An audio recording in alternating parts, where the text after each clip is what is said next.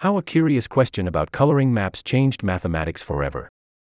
What's the smallest number of colors you can use to fill any map so that no two colors touch? This question may, at first glance, seem like a rather trivial curiosity, but, as this video from Quanta Magazine explains, this question has had incredibly important theoretical and practical implications for mathematics. With expert interviews and nifty animations, the piece traces the four color theorem from its origins in the mid 19th century to today.